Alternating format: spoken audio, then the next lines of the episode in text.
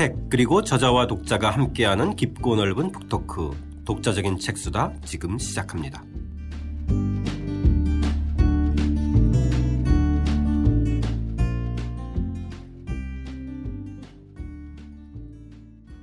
우정화 선생님과 함께하는 아트스토리 오늘 그림이 말했다 여섯 번째 시간입니다. 파이가 채 식기도 전에 시작하겠습니다. 책으로는 366쪽에서 373쪽입니다. 우정화 선생님 오늘 또 함께 하셨습니다. 안녕하세요. 우정아 교수님의 작은 전시관 오늘은 어, 파이가 채 식기도 전에라는 제목인데요. 네. 오늘은 제목만 떠올리면 확실히 어떤 작품 어떤 주제이지 조금 이렇게 탁 떠오르진 않아요. 그렇죠. 일단은 파이가 채 식기도 전에 했을 때 저는 떠오른 단어 정도는 이별? 네. 이별의 뭔가 웹파일. 파이를 시켜놓고 맞아요. 뭐 마지막으로 뭔가를 먹고 헤어지려고 하는데 네. 차마 음- 먹, 먹히지는 않고 또 뭐 이러저렇게 하다 얘기하, 얘기, 얘기하다 보니까 시간이 가서 네. 어 근데 또 짧게 헤어져야 되니까 네, 맞아요. 예, 파이가 채 식기도 전에 두- 떠난 두 사람 네. 뭐 이, 이런 정도가 떠오르는데 이- 근데 더 정확히 말하면요. 파이가 채 식기도 전에 파이와 이별을 한 그런 상황이거든요. 사람과 이별이 아니라 네, 파이랑. 파이랑 아, 너무 안타까운 거죠. 시- 예. 정말 맛있게 생긴 파이를 구워놨는데 식기도 전에 내가 어딜 가야 돼. 음, 이런 상황인 거죠. 아, 자기가 그것을 먹지도 못하고 네, 먹지도 못하고. 예. 어딜 갔을까요? 그러게 말입니다. 자, 일단은 첫 번째 작품부터 살펴보겠습니다. 아, 366쪽입니다. 2016년 6월 23일 영국 국민 3,355만 명의 51.9%인 1,741만 명이 찬성표를 던지면서 영국의 유럽 연합 탈퇴, 곧 브렉시트가 결정됐고 온 세계가 충격에 빠졌다. 하지만 사실 영국과 유럽의 이혼은 이번이 처음이 아니다. 이미 500년 전 영국왕 헨리 8세가 에스파냐 출신의 왕비와 이혼하고 앤 불린과 결혼하기 위해 로마 가톨릭 교회와 결별을 선언한 전력이 있다. 로마 교황이 이혼을 허락해 주지 않자 헨리 8세는 영국 국교회를 세우고 스스로 교회의 수장이 되었다. 작은 한스 홀바인의 대사들은 영국의 이탈을 막기 위해 프랑스 국왕이 런던에 보낸 외교관들의 초상화다. 물론 그들의 임무는 실패로 끝났다. 5세기에 서로마 제국이 멸망한 다음 수많은 국가가 각축을 벌이면서도 가톨릭의 권위를 중심으로 종교적으로는 통일되어 있던 서유럽의 연대가 무너지는 사건이었다.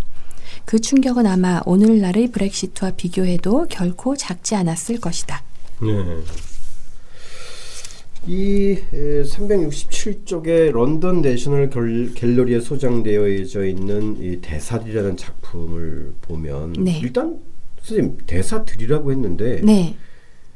왼, 일단 대, 왼쪽에 있는 사람이 대사인 것 같아요. 맞아요, 맞아요. 네. 왼쪽에 있는 사람이 공식으로 파견된 대사고, 오른쪽에 있는 사람은 좀 네. 사제인 것 같은데 이 사람도 대사인가요? 아, 이 사람은 이제 성직자이면서 이 대사로 파견된 사람의 친구로서 이제 그의 일을 도와주는 그런 역할을 했겠죠. 아 나름대로 이제 네, 네. 공식적인 대사는 아니지만 네, 네. 에, 요즘 들어서 외교에서는 이러저러한 활동을 해주는 사람들이 있잖아요. 네, 그죠? 네. 그러니까 이제 두 사람이 같이 이제 그 임무를 기념하면서 이렇게 초상화를 주문해서 남겼다는 거는 두 사람이 아 자기들이 맡았던 그 일을 굉장히 중요하게 여기고 네. 자기 일생의 업적이니까 이, 이 초상화 주문해가지고 특히 한스 홀바인 같은 화가한테 초상화 주문하려면 돈 정말 많이 드는 일이거든요. 아, 그렇죠. 네, 그러니까 그만큼 기념할 만한 자기들의 어떤 업적이라고 생각을 했던 것이겠죠. 아, 그러네. 그러니까 두 사람 이 공통된 그 뭔가의 일, 네, 그렇죠? 네, 네, 이것을 요 역사적 장면을 기억하기 위해서 그린 거니까. 네, 네.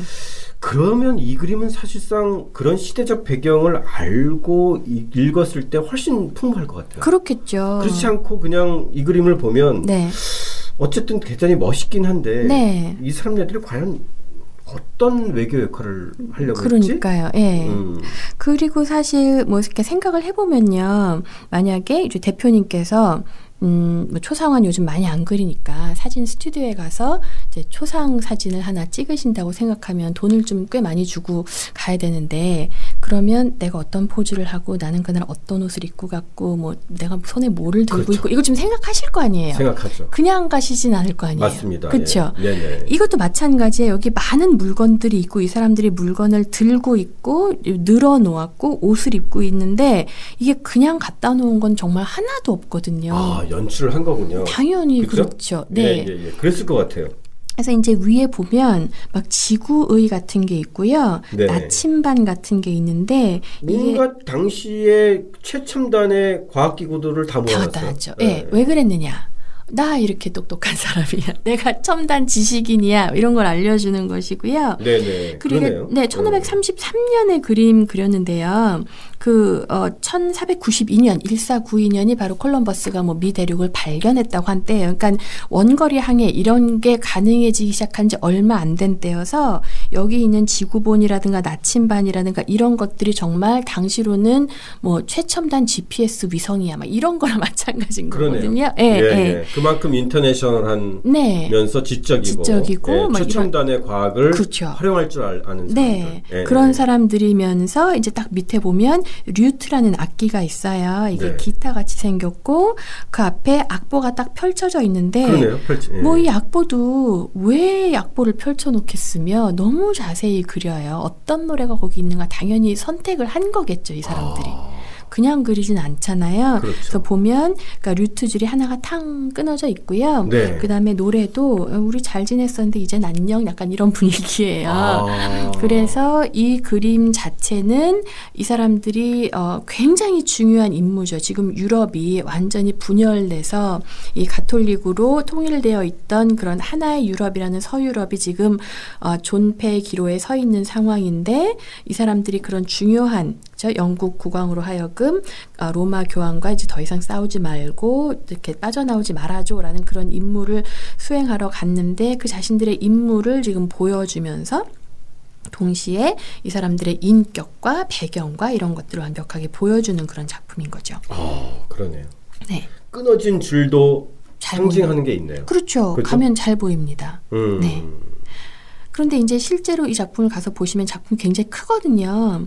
음, 뭐 높이 한 2m가 넘으니까요. 그러네요. 2m, 2m 7? 네. 그죠? 네, 7cm, 2m 9cm, 네. 9.5 이렇게 됐네요. 네, 그죠? 네. 그래서 실제로 그림을 가서 보시면 이 사람들이 정말 사람만한 그런 크기예요. 네. 사람보다 실제로 조금 더 크다 싶을 정도. 그래서 이제 런던 내셔널 갤러리에 가시면 음, 이 작품이 벽에 걸려 있고 그 맞은편으로 이 전시실로 들어가는 유리문이 이렇게 있어가지고요. 네. 유리문 밖에서 이 전시실을 들여다보면 저기 두 사람이 정말 서 있는 것 같은 그런 느낌이에요. 너무나 아. 선명하고 크기가 커서 야 저 안에 저 사람 두 사람 있다 하고 이제 문 열고 들어가면 그림과 마주 볼 수 있는 이런 상황인 거죠.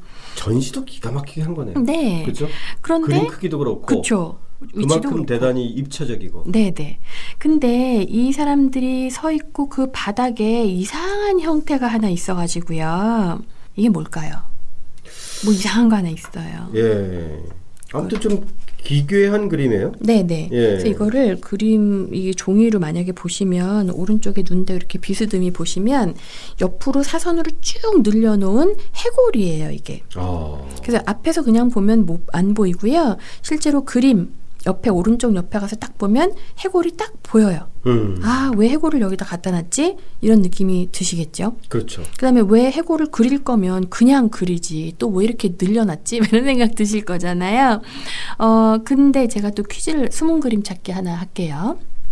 해골이 있고요. 이 그림 어딘가에 십자가에 못 박힌 예수님의 그림이 있습니다. 아, 살펴보면 네, 있습니다. 찾으셨어요? 못 찾았는데. 아, 위쪽에 있네요. 네. 예. 왼쪽 그림- 상단에. 네, 왼쪽 상단에 지금 두 사람이 서 있는데 초록색 커튼이 쳐 있는데요. 네. 왼쪽 상단에 커튼이 아주 조금 열려 있고 십자가에 못 박힌 예수님의 모습이 보입니다. 아, 그래서 서양 미술사를 보면 이제 이 십자가에 못 박히신 예수 그리스도의 그림이 굉장히 많은데요. 많은 경우 그 그림이 있고 발치에 바닥에는 해골이 있습니다. 음. 왜냐하면 예수께서 못 박히신 곳이 골고다 언덕이라고 하는데 골고다라는 그 뜻 자체가 해 골의 언덕이라는 뜻이에요. 아. 그래서 지금 그러니까 이 그림의 전체적인 내러티브를 보면 이 사람들은 이렇게 훌륭한 사람들이고 이렇게 위대한 임무를 맡아서 지금 임무에 충실하고 있고 우리의 임무와 이 사람들의 어떤 인생은 예수님께서 지켜주실 것이고 예수님의 십자가 상이 있다 보니까 그 앞에 해골이 있는 형국인 거죠. 음. 그리고 동시에 해골하면 당연히 죽음 같은 게 떠오르고 그렇죠. 또 예수님이 계시다 보니까 서양 미술에는 그런 메시지가 늘 있어요. 너 언젠가 죽을 거야. 그렇죠? 음. 죽고 기독교 세계관이다 보니까 죽고 나면 심판을 받을 거야. 이런 메시지가 늘 있습니다. 그래서 그러니까 제대로 해라. 네, 제대로 하라는 거죠. 음. 뭐 아무리 지금 내가 살아 있는 동안 뭐 부와 명예를 누린다 한들 누구든 어쨌든 죽을 것이고 죽고 나면 심판이 오니까 그걸 늘 생각하면서 좀 겸손하게 살아 이런 메시지가 바로 이 그림에도 있습니다.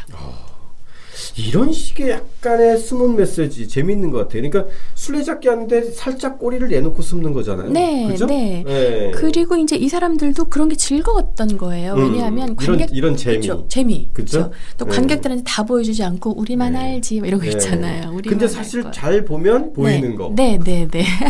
완전히 숨는 건 아니고. 그러니까요. 네. 그러니까요. 그래서 보면 볼수록 여러 가지로 되게 재미있는 그림입니다. 네.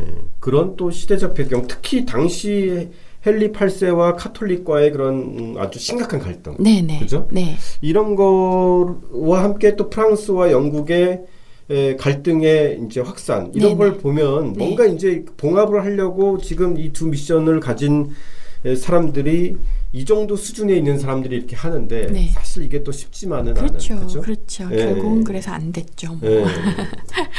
그림만 남았네요. 예. 나름대로는 참 그런 시대적 배경과 함께 요, 요 하나하나의 잔재미를 보는 맛이 또 있네요. 네, 네. 예. 실제로 가서 보면 와 어떻게 사진으로 찍어도 이렇게는 못하겠다 싶을 정도로 모든 게 굉장히 선명해서요. 네. 당시 이 그 한스 홀바인에 대해서는 제가 많이 말씀을 안 드렸지만 특히 초상 화가로 굉장히 유명했고 인기가 많았고 이 사람 그 네덜란드 쪽 사람이거든요. 그런데 지금 영국에 와서 뭐 활동을 하고 있었으니까 초상화를 주문한 사람들의 인물 당연히 잘 알아볼 수 있어야 되잖아요. 근데 네. 요즘으로 치면 이제 포토샵을 기가 막히게 하는 거예요. 그래서 네. 티안 나게 굉장히 잘생기게 만들어주면서 맞아요, 맞아요. 이 사람들이 원하는 모든 것을 안에다 완벽하게 넣어주는 화가로 부와 영예를 누리던 그런 화가입니다. 그렇죠. 네. 그러니까 예전에 뭐 이 헨리 8세도 그렇지만 초상화 보고 부인들을 그렇죠. 결정하잖아요. 네, 그죠? 맞아요. 실물 보지 않고. 네, 그러니까 네. 그 실물보다 좀 더 잘 그려서 굉장히 잘 그려야죠. 실물, 실물 보고 실망하게 되는 경우가 되게 많은데. 실물 보고 뭐 거의 뭐 누굴 죽였다 이런 얘기도 네네네. 전설처럼 전해질 정도로. 그러니까 중요한 거는 닮았는데 어떻게 좀 교묘하게 예쁘게 만들어주는 아, 예. 이런 게 재준 거죠 결국. 네네. 자, 파이가 채 식기도 전에 두 번째 작품 한번 감상해 보겠습니다. 369쪽 하단입니다. 지상 낙원에서도 사람은 죽는다. 아르카디아는 고대부터 서구인들이 동경하던 지상 낙원으로 그리스의 실제 지명이기도 하다. 낙원의 면면은 의외로 소박하다. 동양의 무릉도원이 그렇듯 온화한 자연 풍광 아래서 한가로이 양을 치는 목가적 삶이 지속되는 곳이 아르카디아다. 동서양을 막론하고 누구나 동경하는 이상향은 물질이 흘러 넘치는 곳보다는 오히려 세속의 욕심으로부터 벗어날 수 있는 곳이었던 것이다. 그러나 17세기 프랑스 미술의 고전주의를 확립한 니콜라 푸생은 아르카디아에서도 인간은 유한한 문명을 피해갈 수 없음을 되새겨준다. 예. 아르카디아의 목동들이라는 1637년에서 38년 작품이네요. 그렇죠? 네. 예. 파리 루브르 박물관에 있어서 아마 음, 보신 분들도 꽤 있으실 거예요. 네. 맞아요. 예. 근데 이 목동들의 분위기가 심상치 않아요. 네. 그 저희가 막 한가로이 양을 치는 그런 서양식 유토피아, 네, 아르카디아가 유토피아라면서 그렇죠? 네, 네, 맞아요. 그러면은 뭔가 좀 죽음에 대해서도 조금 뭔가 그런 좀 초연한 듯한 이런 아, 분위기일 텐데 일단 네네. 그림 분위기 자체는 굉장히 우울하고 네. 암울한 분위기예요. 네. 네. 지금 그러니까 어떤 상황이냐 하면 그 아르카디아라는 곳이 정말 동양의 무릉도원처럼 서양에서는 고대 로마에서부터 이상향으로 여겨지던 곳이라는데요. 네. 그럼 이상향 하면 뭐 되게 대단할 것 같잖아요. 근데 그냥 목동들이 사는 곳이래요. 근데 이제 특이한 점이 거기서는 양들이 아침 되면 알아서 출근하고 저녁 되면 알아서 아, 퇴근한대. 자기들이 목동이 할 일이 없대요. 그다음에 늑대 그거 좋네 요. 네, 그 좋, 네. 괜찮잖아요. 네. 늑대도 있는데요. 음. 늑대는 그냥 알아서 다른 거 먹고 산대. 양을 공격하지 않는데요. 그게 정말 목동들은 진짜 일이 없는 거예요. 네. 그래서 그냥 이렇게 전원 들판에서 그냥 뭐 피리 불고 음. 그냥 즐겁게 놀고 있는 이런 삶을 지내는 목동들이 어느 날 어떤 커다란 돌로 된 그러니까 묘지를 발견하게 된 거죠. 네. 그런데 거기에 라틴어, 뭐이 목동들은 라틴어도 읽나 봐요. 네. et in Arcadia ego 이렇게 써 있어요. 이게 무슨 뜻이냐면 아르카디아에도 나는 있다 이런 뜻인 거예요. 네. 그래서 어떤 사람은 이게 죽은 사람이 하는 이야기다. 나도 아르카디아에 있었어. 라는 이야기. 그러면 너네 지금 행복하지? 나도 옛날에 너네 같이 아르카디아에서 이렇게 행복하게 살았어. 근데 나 봐라 지금 죽었다? 이런 메시지일 수도 있고 음. 아니면 여기 ego가 죽음이라는 거예요. 그래서 아르카디아일지라도 죽음은 있다라는 메시지가 어쨌든 이, 이 비석 같은 곳에 써 있는 거예요. 네. 그러죠? 간결하지만 뭐, 그렇죠. 그러니까 뭐 메시지가 확실하네요. 네, 그러니까 그냥 음. 정말 편안하고 한가롭게 살면서 내가 그냥 나는 이런 삶이 영원히 지속될 거라고 믿고 있던 목동들이 이걸 보고 지금 세 사람이 놀라는데요. 보면 가운데 사람은 믿어지지 않나 봐요. 네, 뭐 손가락으로 막 만져봐. 예, 손가락으로 이거 내가 본 거 맞는 거야? 이거 진짜야? 그리고 왼쪽에 있는 사람은 깊은 사색에 빠진 듯한 그런 느낌인 거죠. 우울해진 거죠. 급격히. 예. 그렇죠? 그다음에 오른쪽에 있는 목동은 손가락으로 글씨를 가리키면서 뒤에 있는 누구를 쳐다봐요. 네, 뭐 물어보는 것 같기도 그렇죠. 이거 정말이에요? 이렇게 네. 물어보는 것 같잖아요. 예, 예. 그래서 그 뒤를 보면 어떤 여인이 정말 여신 같은 여인이 하나 서 있는데 이거는 실제 인물이 아니라 푸생이 역사의 알레고리라고 부른 여인이에요. 아, 실제 여인이 아니라 그렇죠. 그러니까 어쩐지 말하- 옷도 좀 이렇게 네. 목동들하고 다른 황급빛 그쵸. 그 옷을 걸치고 있고. 네, 그러니까 이제 역사의 의인 화다 이렇게 생각하시면 될 거예요. 아, 예. 그러니까 결국 역사가 증언한다는 거죠. 모든 사람 다 죽었고 음. 어디 있든 간에 무엇을 하든 간에 살아서 어떤 일을 했든 간에 다 죽을 거다라는 메시지를 확고하게 그래 어깨에 손을 딱 얹었잖아요. 그래 맞아 이거야.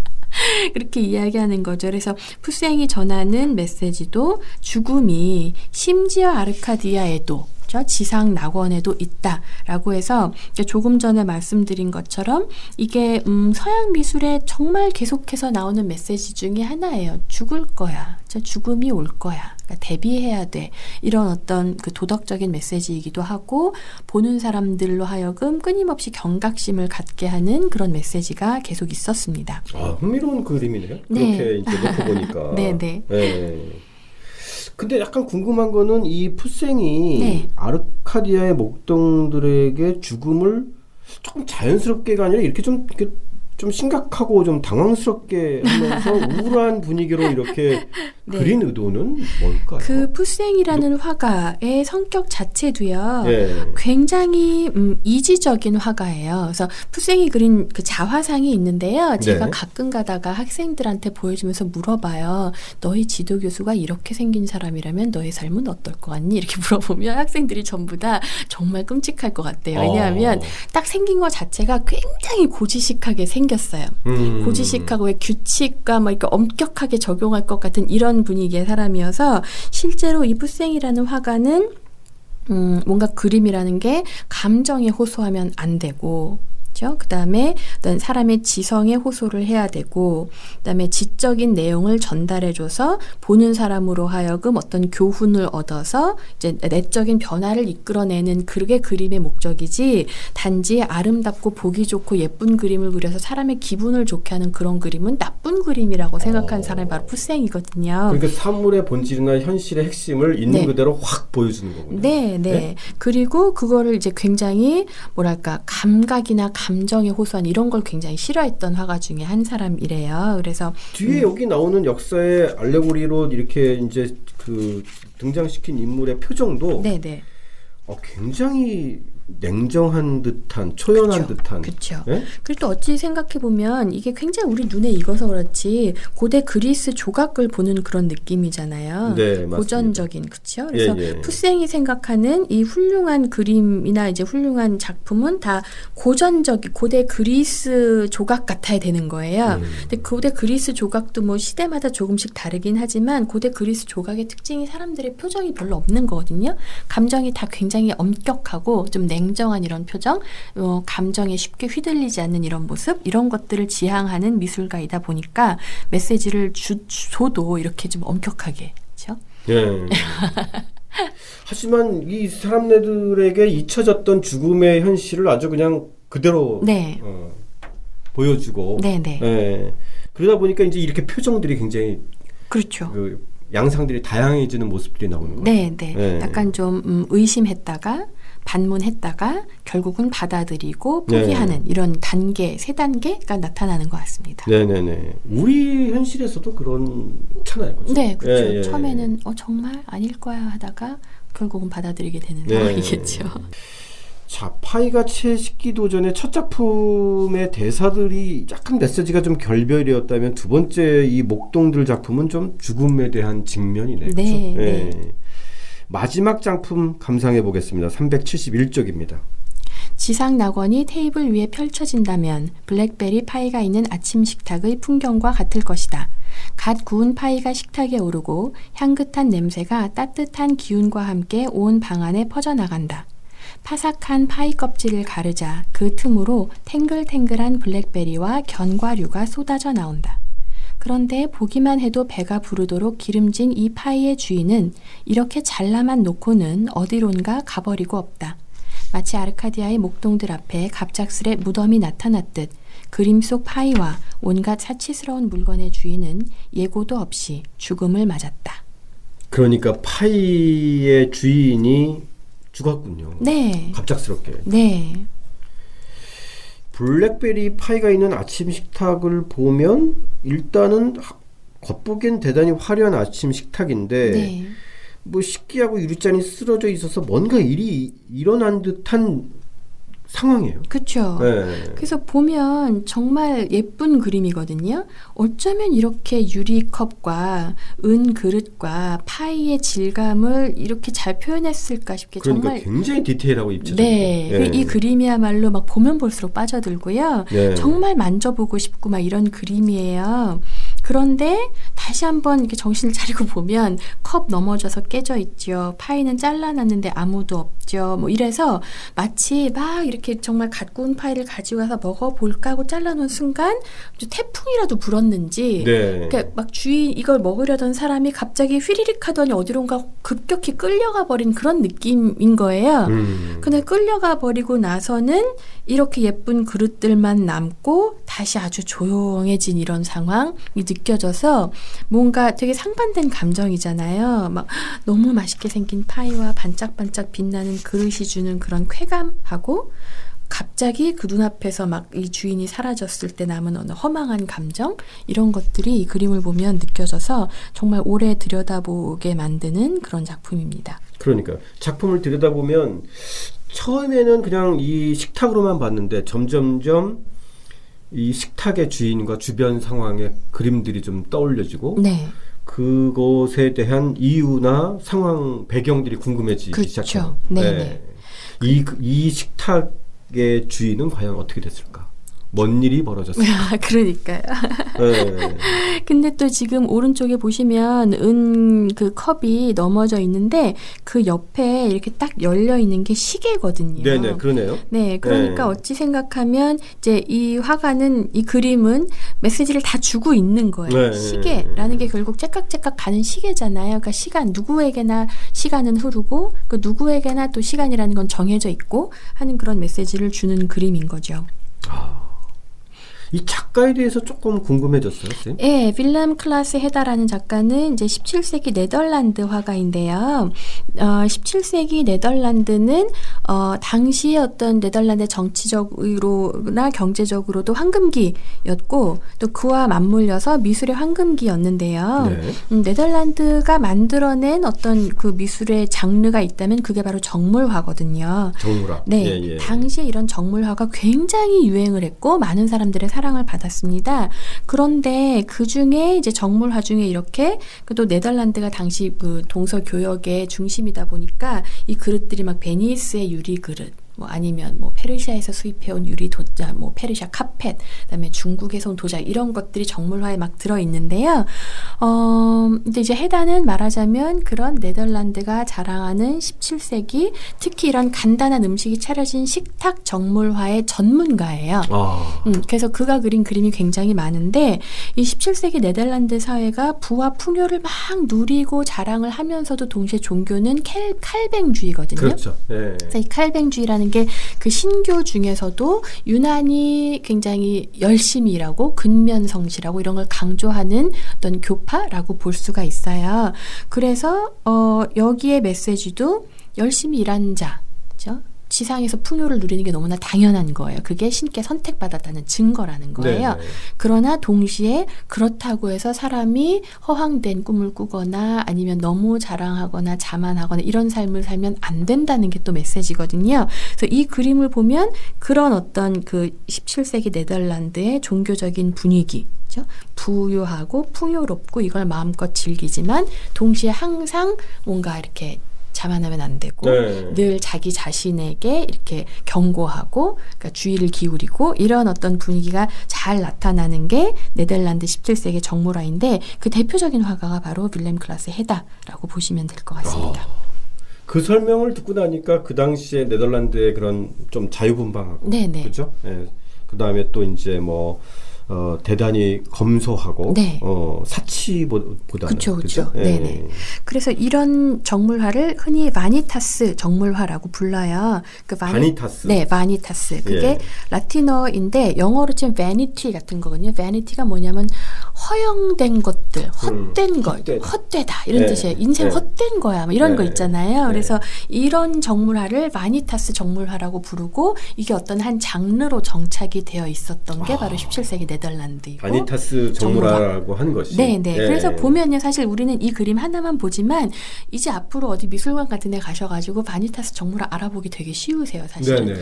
컵이 넘어져 있어. 정물한데 컵 아, 넘어져 있고. 네. 넘어져 있어. 그다음에 네. 시계가 있어. 이렇게 어. 약간 이렇게 정해진 규칙처럼 왜냐하면 뭐. 그 당시 사람들이 보면 다 알아야 되잖아요. 네네. 지금 TV 보듯이 그렇죠?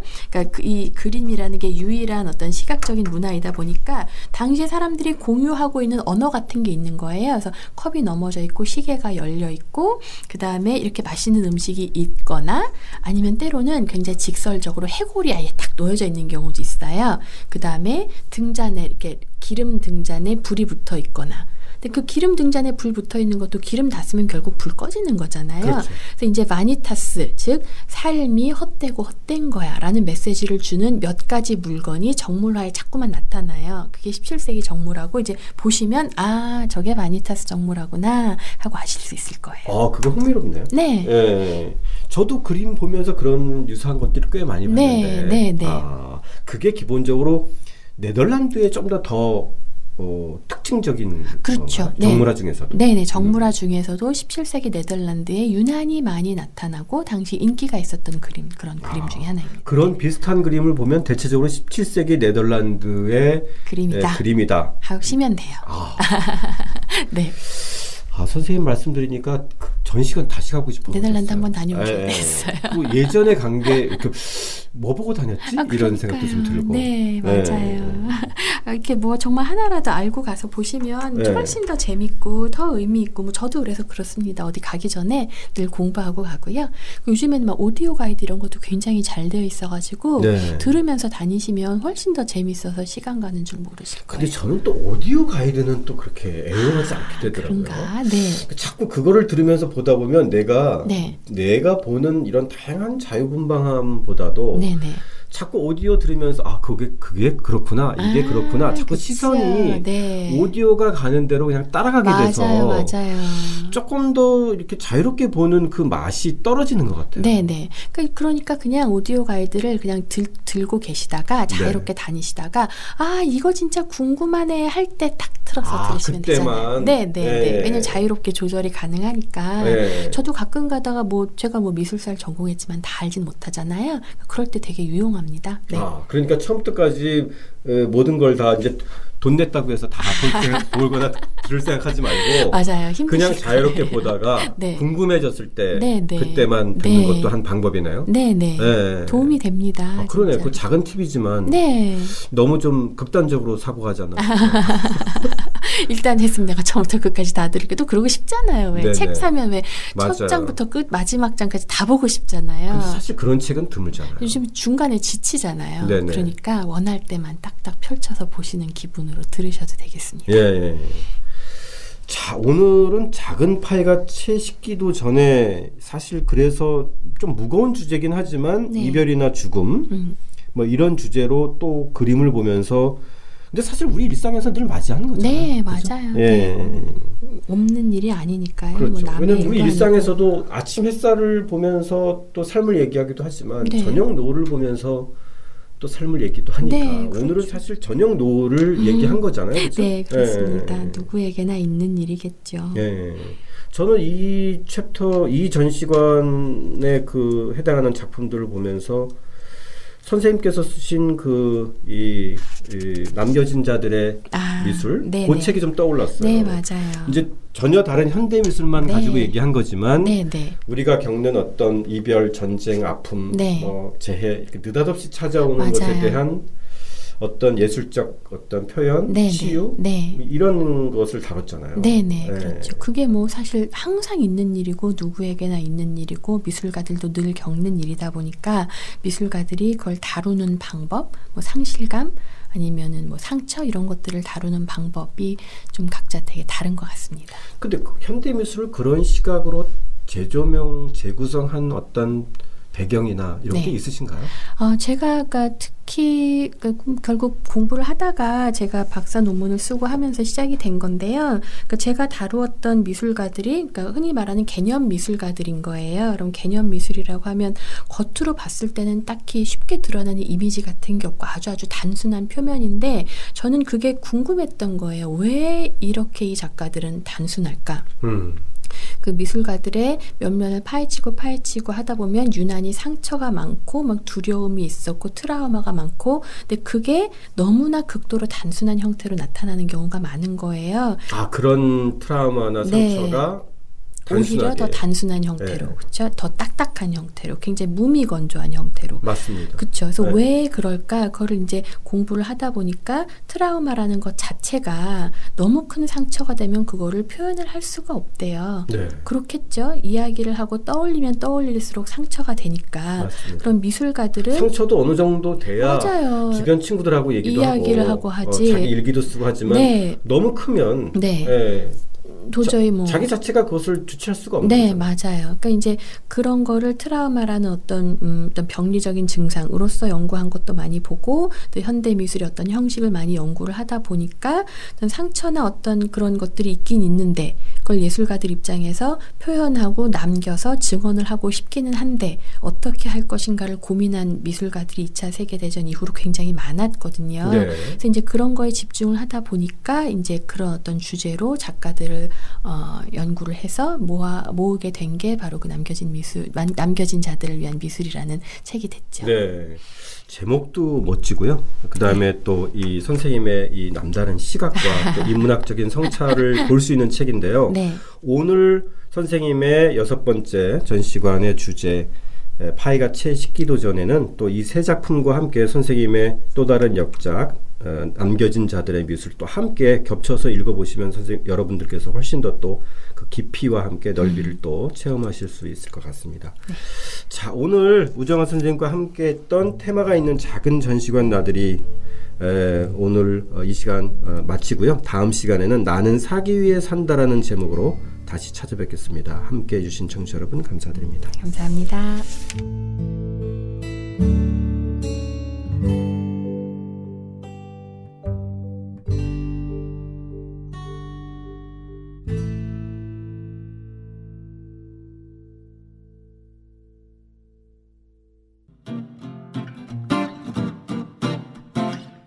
독자적인 책 수단은 책 읽는 사람들이 모이는 공간 알라딘 서점과 함께합니다.